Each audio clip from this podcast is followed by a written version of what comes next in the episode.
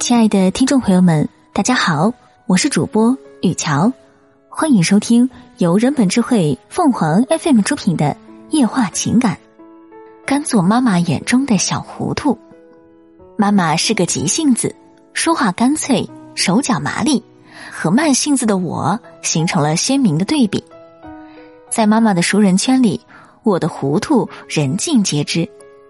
她常说：“哎。”我们家那个女儿真是太懒了，啥都不做，也不会做，不像你们家孩子。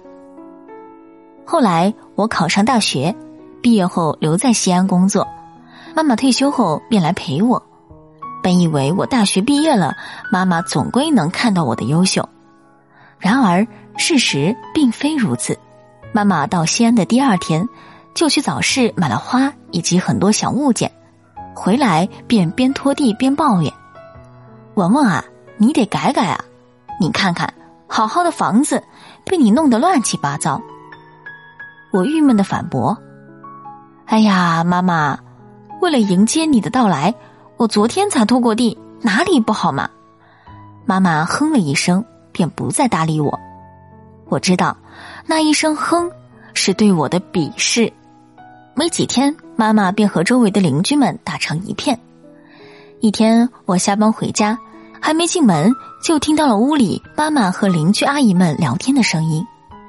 一位阿姨说：“文文很厉害啊，才工作几年就能租得起这么好的房子，真不错。”其他阿姨纷纷附和道：“是啊，是啊。”本以为妈妈会开心的承认，顺便说几句我的好话。谁知她很是直接的说：“什么啊，我这女儿啊，快别提了，这不会干那不会干的，跟没断奶似的，真是愁人。”一听妈妈又在编排我，我不由得一阵不悦。在老妈面前，我真是毫无优点啊。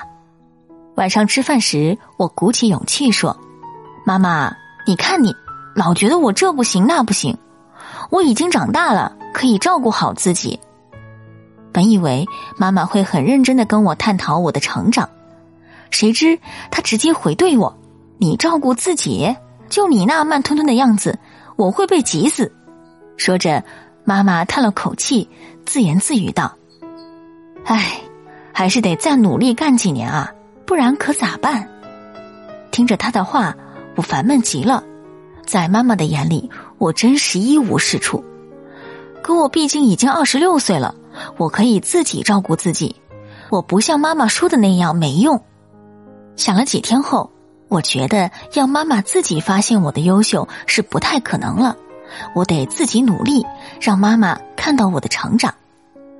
一个周六下午，妈妈和邻居阿姨们在楼下广场聊天，我便早早开始做饭。五点时，我打电话给妈妈：“妈妈，上来吃饭了。”她的语气里满是狐疑，什么？吃饭？这才几点？再说哪来的饭？我知道，平时妈妈是五点开始准备晚饭，今天为了不被发现，我特意早早准备，把晚饭提前了一小时。我假装平静的说：“我做饭了，快上来吃。”我听到电话那头传来阿姨们的声音：“文文真是很棒啊！”饭都做好了，妈妈不屑的话语从电话里传来。我这丫头啊，不把厨房掀翻就不错了，我得赶紧回去看看。听到妈妈对我一如既往的诋毁，我心想：哼，待会儿就让你刮目相看。